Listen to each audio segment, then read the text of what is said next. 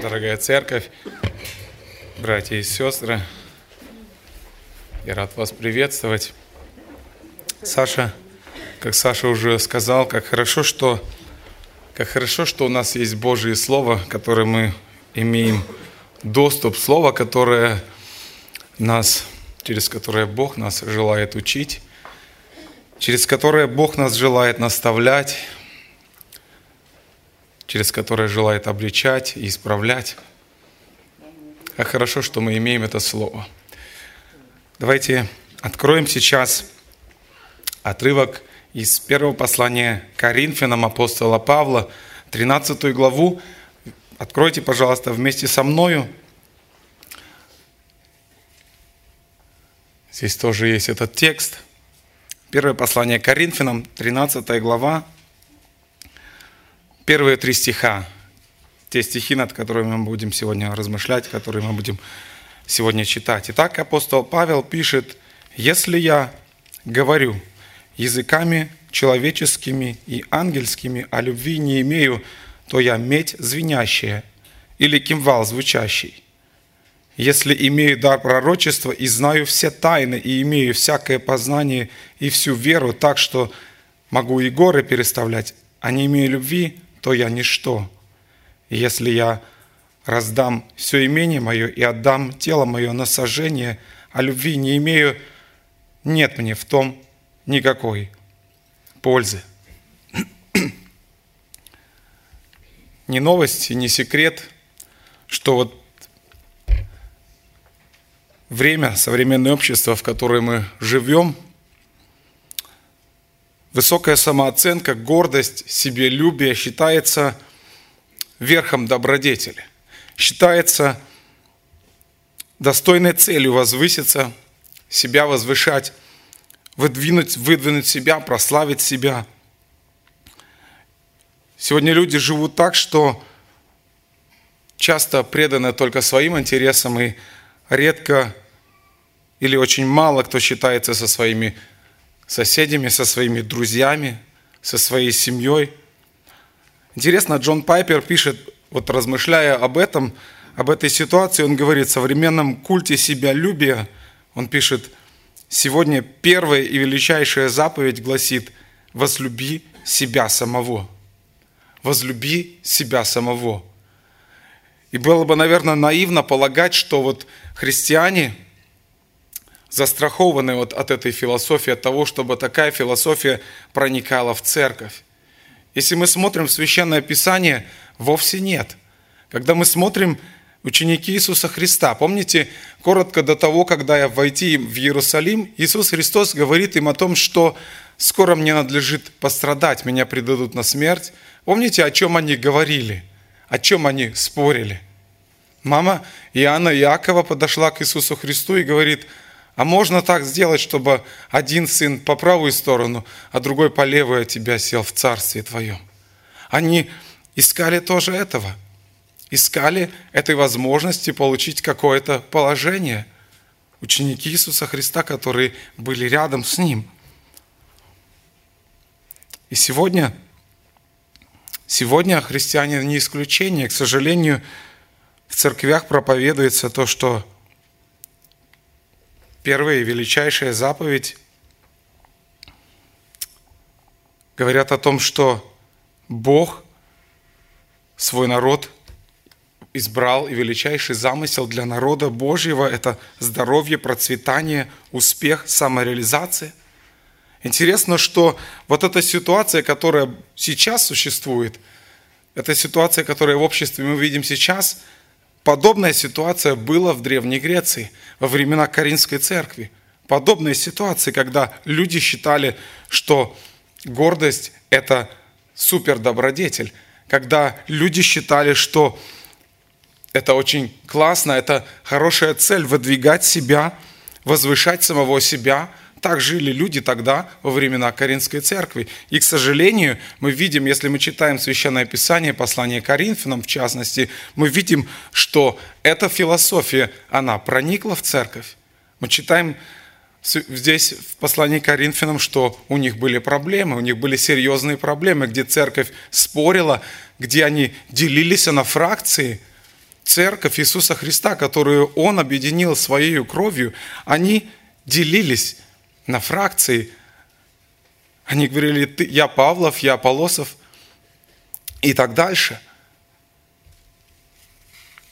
И в том моменте, где мы читали в прошлый, прошлый раз из 12 главы 1 послания Коринфянам, где, мы, где Бог замыслил так, что дары Святого Духа, те дары, духовные дары, которые Бог приготовил для того, чтобы церковь могла назидаться, для того, чтобы могла церковь созидаться и возрастать, в Коринфе происходило это так, что люди использовали эти дары в своих собственных интересах чтобы возвышать себя, чтобы выдвигать себя на первое место. Они соревновались в духовных дарах. Они пытались ими конкурировать. И апостол Павел хочет обратить их внимание, он говорит, нет-нет, посмотрите, подождите, подождите, духовные дары Бог, Дух Святой распределяет по своему усмотрению – и поэтому нет необходимости противостоять дарами, нет необходимости домогаться каких-то даров, как у них это было, потому что это не во власти человека, но в воле Бога. И дальше он говорит о том, что если дары практикуются без любви, то в них вообще нет никакого смысла. То есть смотрите, что делает апостол Павел. Он от их вот этого стремления, он берет их там, где они есть, и хочет их повернуть их взгляд, их взор, их стремление развернуть в совершенно другую сторону, там, где оно должно быть. Он показывает на вот этих вот трех иллюстрациях, которые здесь мы позже еще к ним вернемся.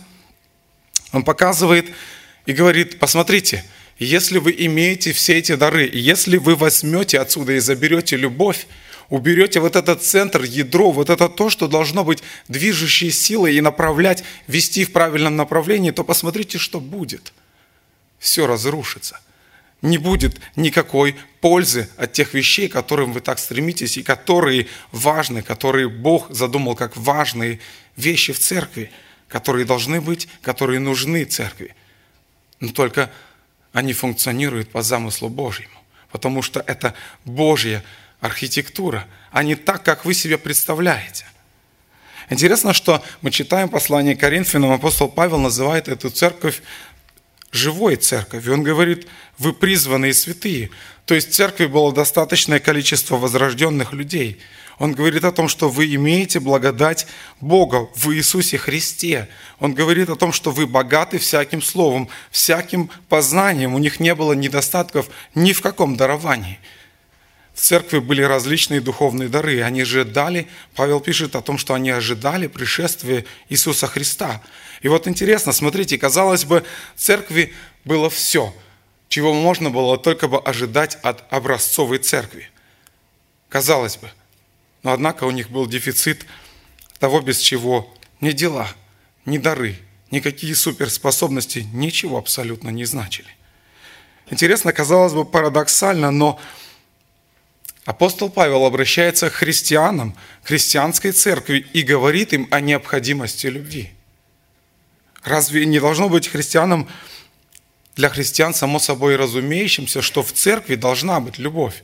Ведь Иисус Христос сказал, помните, «Потому узнают, что вы мои ученики, если будете иметь любовь между собой». Кто-то сказал очень четко подметил, что когда мы становимся христианами, мы учимся ими быть. Если мы не стали христианами, мы никогда не научимся ими быть. Мы шаг за шагом подчиняем свою жизнь Иисусу Христу. И вот самая главная проблема, с которой мы сталкиваемся, самая главная проблема, с которой сталкивались Коринфяне и другие церкви на протяжении всего времени, это неизменная неизмеримая любовь к самому себе. В каждом из нас есть эта мощная сила, неизмеримая любовь к самому себе. А вот Божья заповедь говорит, Иисус Христос говорит, когда его спросили, какая есть наибольшая заповедь, возлюби Бога, Господа Бога твоего всем сердцем твоим, всей душой твоей, всем разумением твоим – это первая и наибольшая заповедь. Вторая же, подобная ей, возлюби ближнего твоего, как самого себя. Что происходит? Вот это себялюбие, которое живет в каждом из нас. оно постоянно будет конкурировать с Божьей заповедью. Оно постоянно будет мешать нам на этом пути возрастать, на этом пути послушания Божьей заповеди постоянно будет нам мешать. Мы постоянно будем с этим сталкиваться. Интересно, что Иисус Христос, когда говорит об этих двух заповедях, Он говорит о них всегда вместе, Он говорит, они взаимосвязаны, потому что невозможно любить ближнего, если у меня нет правильных отношений с Богом. Если я не люблю Бога, значит, я не люблю, не, не могу любить правильно своего ближнего. И вот это, как я уже сказал, проблема касалась каждой церкви на протяжении веков, как Каринской церкви, так и всех церквей до нас и в наше время.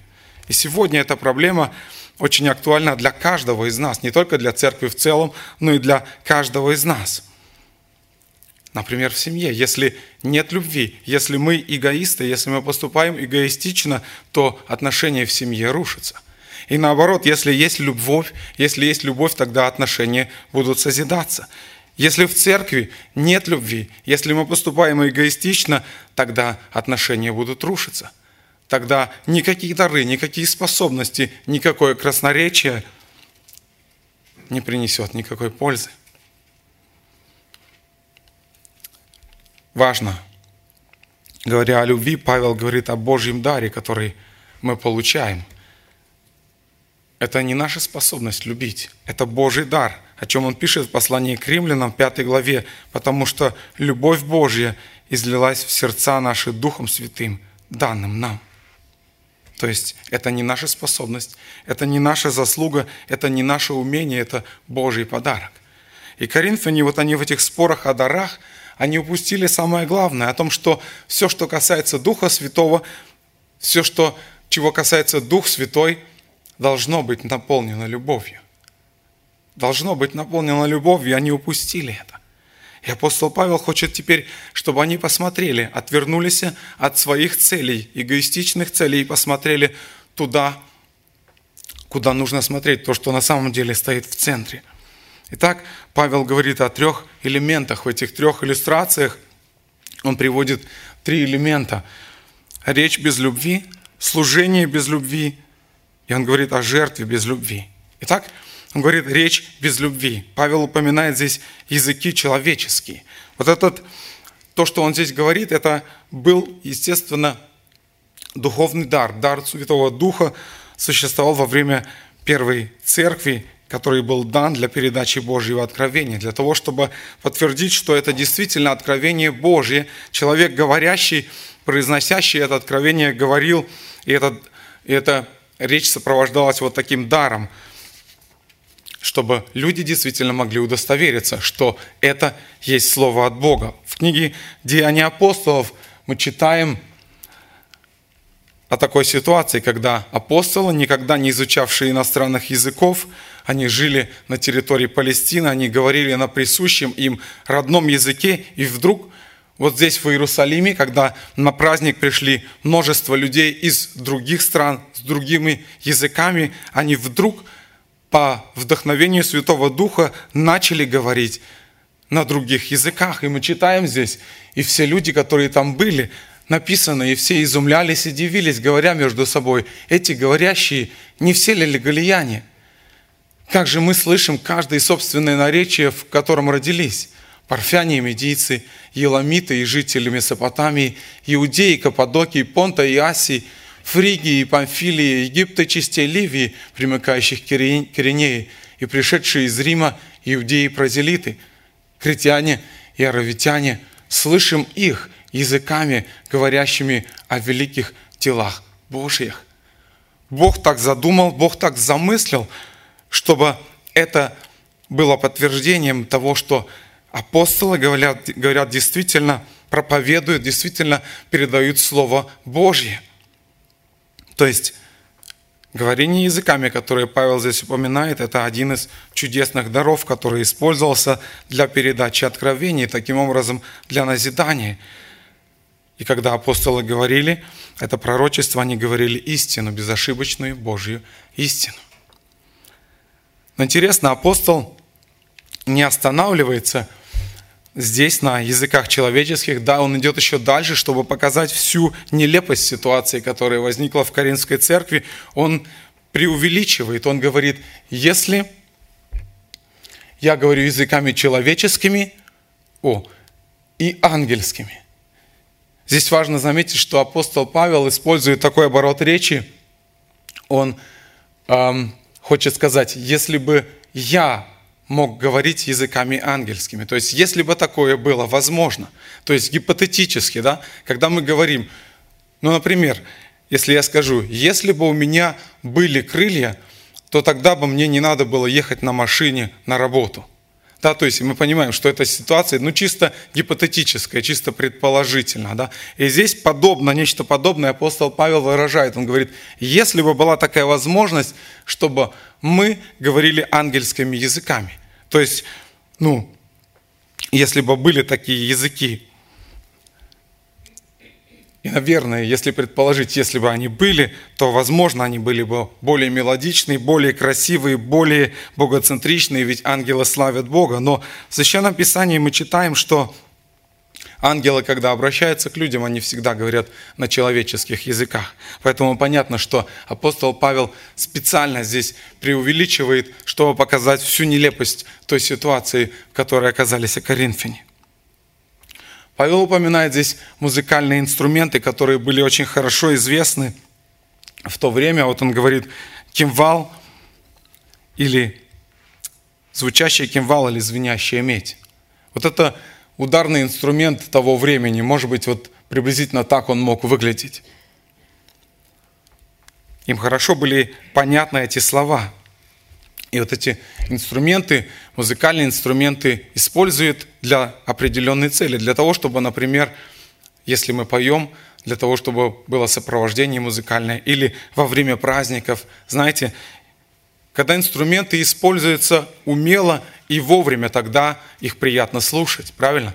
Если, например, сейчас вот представьте себе, я не имею понятия об ударниках, сяду на Пашино место и буду ну, вам просто придется, наверное, как минимум заткнуть уши или убежать отсюда. Или вместо Юры я возьму гитару, которую я никогда в жизни, ну, может быть, один раз держал, но я ничего не умею, и начну здесь играть, то, наверное, вам не понравится. И вот таким же образом Павел хочет сказать, вот таким же образом примерно слова, сказанные без любви, они могут только раздражать. Речь без любви, она может только раздражать, даже если это самые правильные, самые, даже пусть это будет настоящие слова, правды, истины, но если они сказаны без любви, существует опасность, что они не принесут ничего, кроме раздражения. Знаете, может ведь так быть, что мы когда, когда, когда видим какую-то неправду, какую-то несправедливость, и когда мы знаем, что мы правы, и нам кажется, ну сейчас я как скажу правду, вот чтобы мало не показалось, да? И при этом забываем, что, а как мы ее сказали? Забыли обратить на то внимание, как сказали. А при этом лицо исказилось от, не знаю, возмущения, от злобы. Я часто вы знаете, у меня трое маленьких детей. И вот когда они что-то делают, игрушки раскидывают, там, и вот ловишь себя на мысли, что вот своими способностями, своей собственной силой, своими собственными усилиями никогда не получится сделать так, чтобы сказать им, ребята, соберите, пожалуйста, игрушки, без злобы, без раздражения, но только силой Божьей, которой Бог может давать, который Он дает в сердце, которое готово Ему быть послушным. И только Богу за это благодарность и слава. Если, может быть, вы слышали когда-то историю о жене, которая очень-очень любила говорить своему мужу правду. Слышали, нет? И вот она говорила своему мужу правду, что он лентяй, что он неряха, что он раздражительный, что он ничего не умеет, что он только и делает, что лежит на диване, денег не приносит и так далее, и так далее, что он носки свои разбрасывает и пасту зубную не закрывает. И она продолжала и продолжала говорить ему правду. Ну, правду ведь говорила. А отношения в семье все ухудшались и ухудшались. И вот когда семья остановилась на грани развода, когда с ними стали беседовать и расспрашивать. Муж, конечно же, был раздражен, что она постоянно его пилит, а жена говорит, ну я же говорю правду. Да, она говорила правду, но семья при этом разрушалась. Правду можно говорить по-разному. И даже слова правды, слова истины, сказанные, сказанные без любви, Павел говорит о том, что они как кимвал звучащий, имеет звенящий звук, который есть, прошел, и его нет, и толку. Поэтому апостол Павел дает наставление послание Ефесянам. Он пишет, но чтобы, говоря истину в любви, мы все возрастали в того, который есть глава Христос. Заметьте, апостол Павел говорит, говоря истину в любви, то есть важно и то, и другое. Важно и истина, важна и любовь. То есть не та крайность, не та крайность не хороши. То есть если мы будем говорить, ну, сохранять любовь и не говорить при этом истину, то будет разрушение.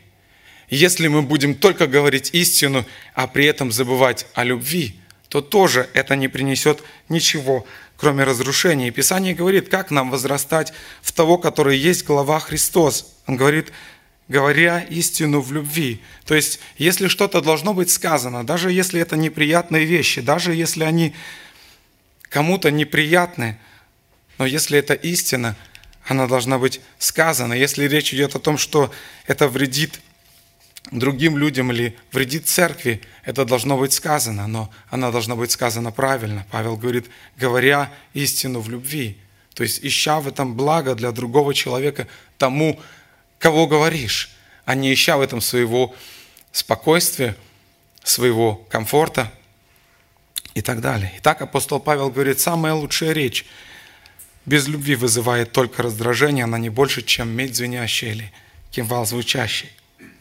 Вторая истина, о которой Павел говорит, без любви самые яркие, самые замечательные дары, от них тоже нет никакой пользы. В 12 главе Павел пишет, каждому дается проявление Духа на пользу – Каждому дается проявление Духа на пользу. Он подчеркивает, что духовные дары Бог дает для того, чтобы они были полезны в церкви. Не каждый для своей пользы, но для пользы церкви, для того, чтобы церковь могла иметь назидание. И здесь Павел снова, он, заметьте его мысль, он снова начинает с реального, то, что действительно было пророчество, пророчество, которое Бог давал, свое слово через пророков, и они передавали его людям. А дальше он говорит, «И знаю все тайны, и имею всякое познание, и всю веру, что могу и горы переставлять». А вот так уже знаю все тайны, то есть это снова преувеличение. Знаю все тайны, никто не может из людей знать всех тайн.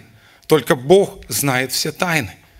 Имею всякое познание. Опять же, ни один из людей не может иметь всякое познание. Только один Бог может иметь все познание. И дальше он говорит, веру, что могу и горы переставлять. Этим выражением, этой фразой хотели передать ту мысль, что делать невозможное, делать дела, которые кажутся невозможными. Апостол Павел говорит, если я имею все эти супердары, представьте себе человека, который имеет всякое познание, что не спроси, знает абсолютно все – знает, что будет завтра, что будет послезавтра и через 10 лет. Имеет веру, что может действительно своей верой и даже горы переставлять, делать невозможно. А не имеет любви, Павел говорит, если я это все имею, то я все равно ничто. Ничто. С человеческой точки зрения может показаться, ничего себе, вот это гигант мысли, да? А с Божьей точки зрения нет любви бесполезно. То есть ничто.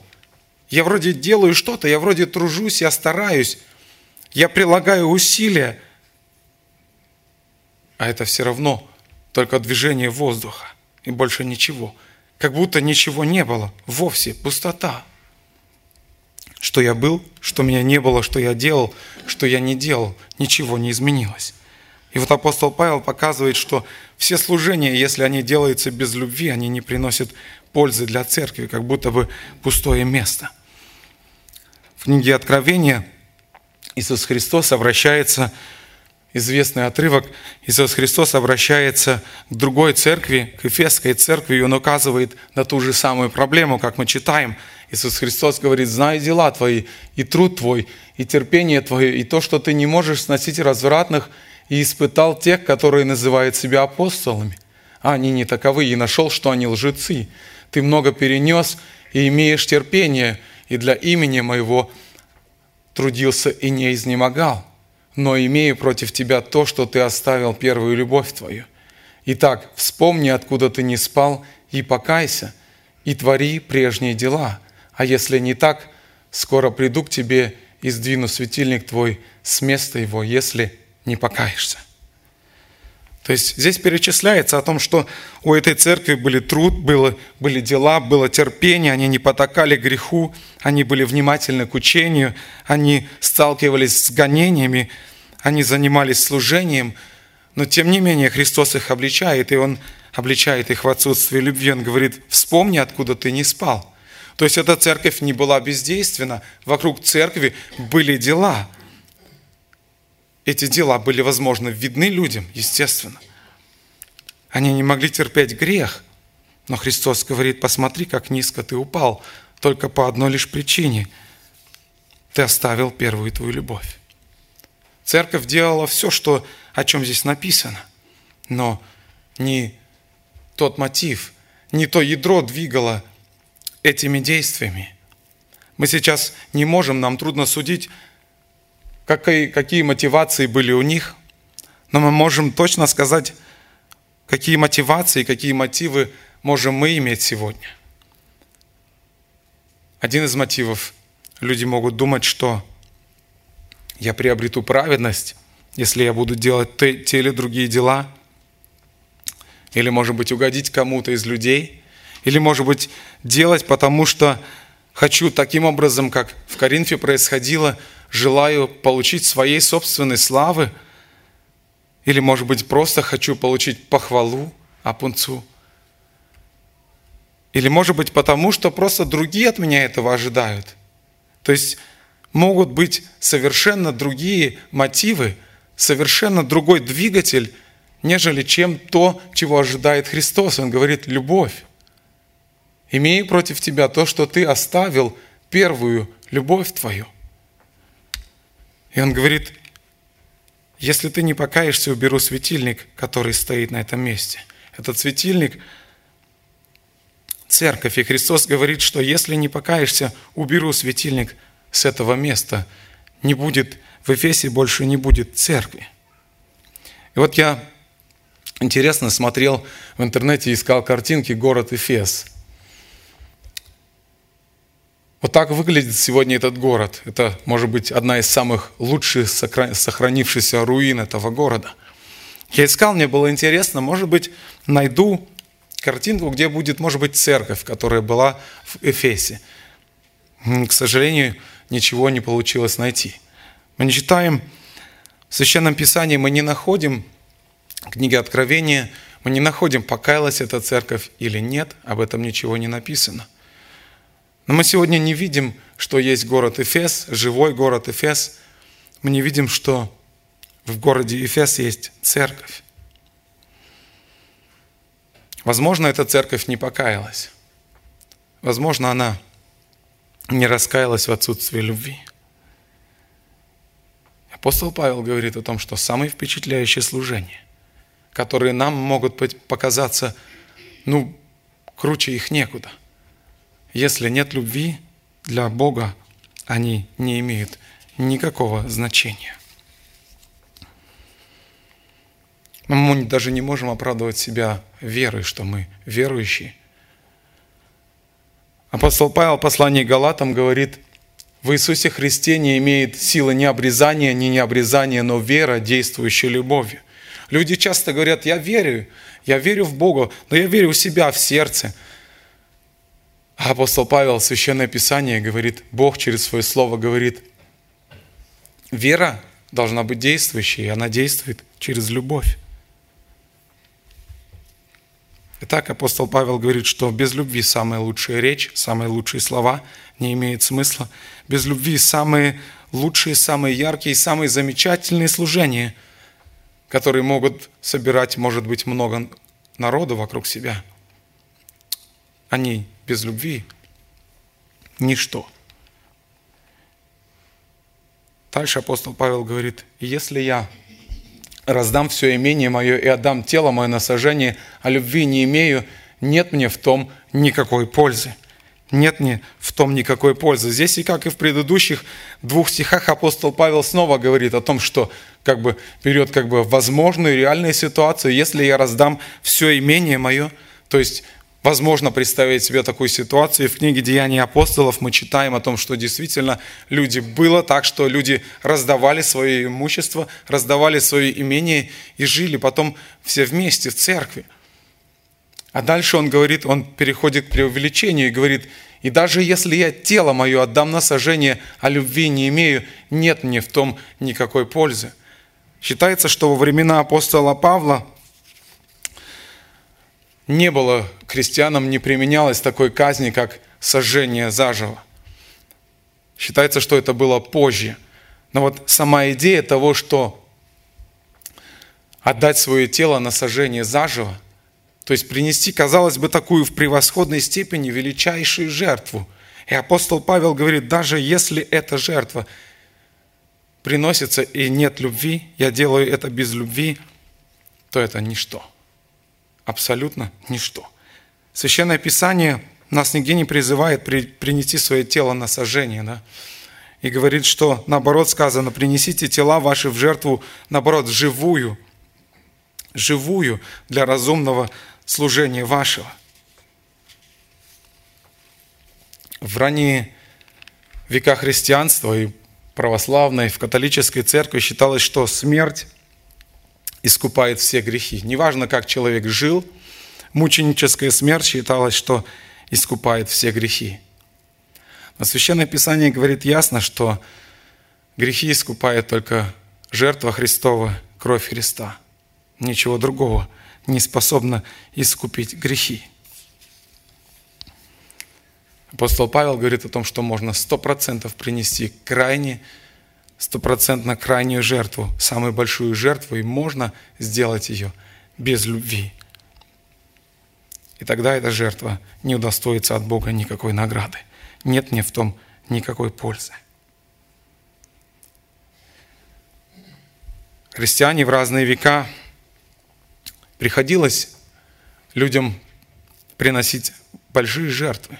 Христиане ради веры в Иисуса Христа лишались жизни, лишались семей, терпели гонения, терпели притеснение, терпели увольнение с работы, исключение из института,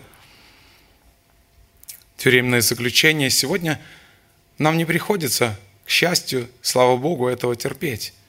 Но нам приходится приносить другие жертвы. Жертвы временем, жертвы здоровьем – прилагать какие-то еще усилия, жертвовать ради того, чтобы служить Христу. Жертва общительности. И вот апостол Павел напоминает нам о том, что какие бы ни были жертвы, какие бы нам ни казались, знаете, мы приносим жертвы, мы жертвуем столько много своим временем, мы жертвуем столько много своими финансами, какими бы нам ни казались большими эти жертвы, апостол Павел говорит, что ни одна из этих жертв, если они делаются без любви, они не имеют смысла, они не имеют значения. Нам нужно помнить, что сама по себе жертва – это не сама цель. Это проявление любви. И она должна быть проявлением любви, если жертва совершается ради Господа, ради Церкви, ради Его Слова. Джонатан Эдвардс пишет такие слова в одной из своих книг.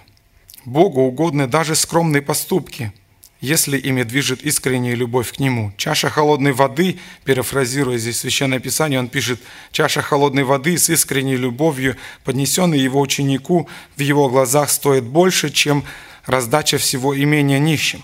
Да что там?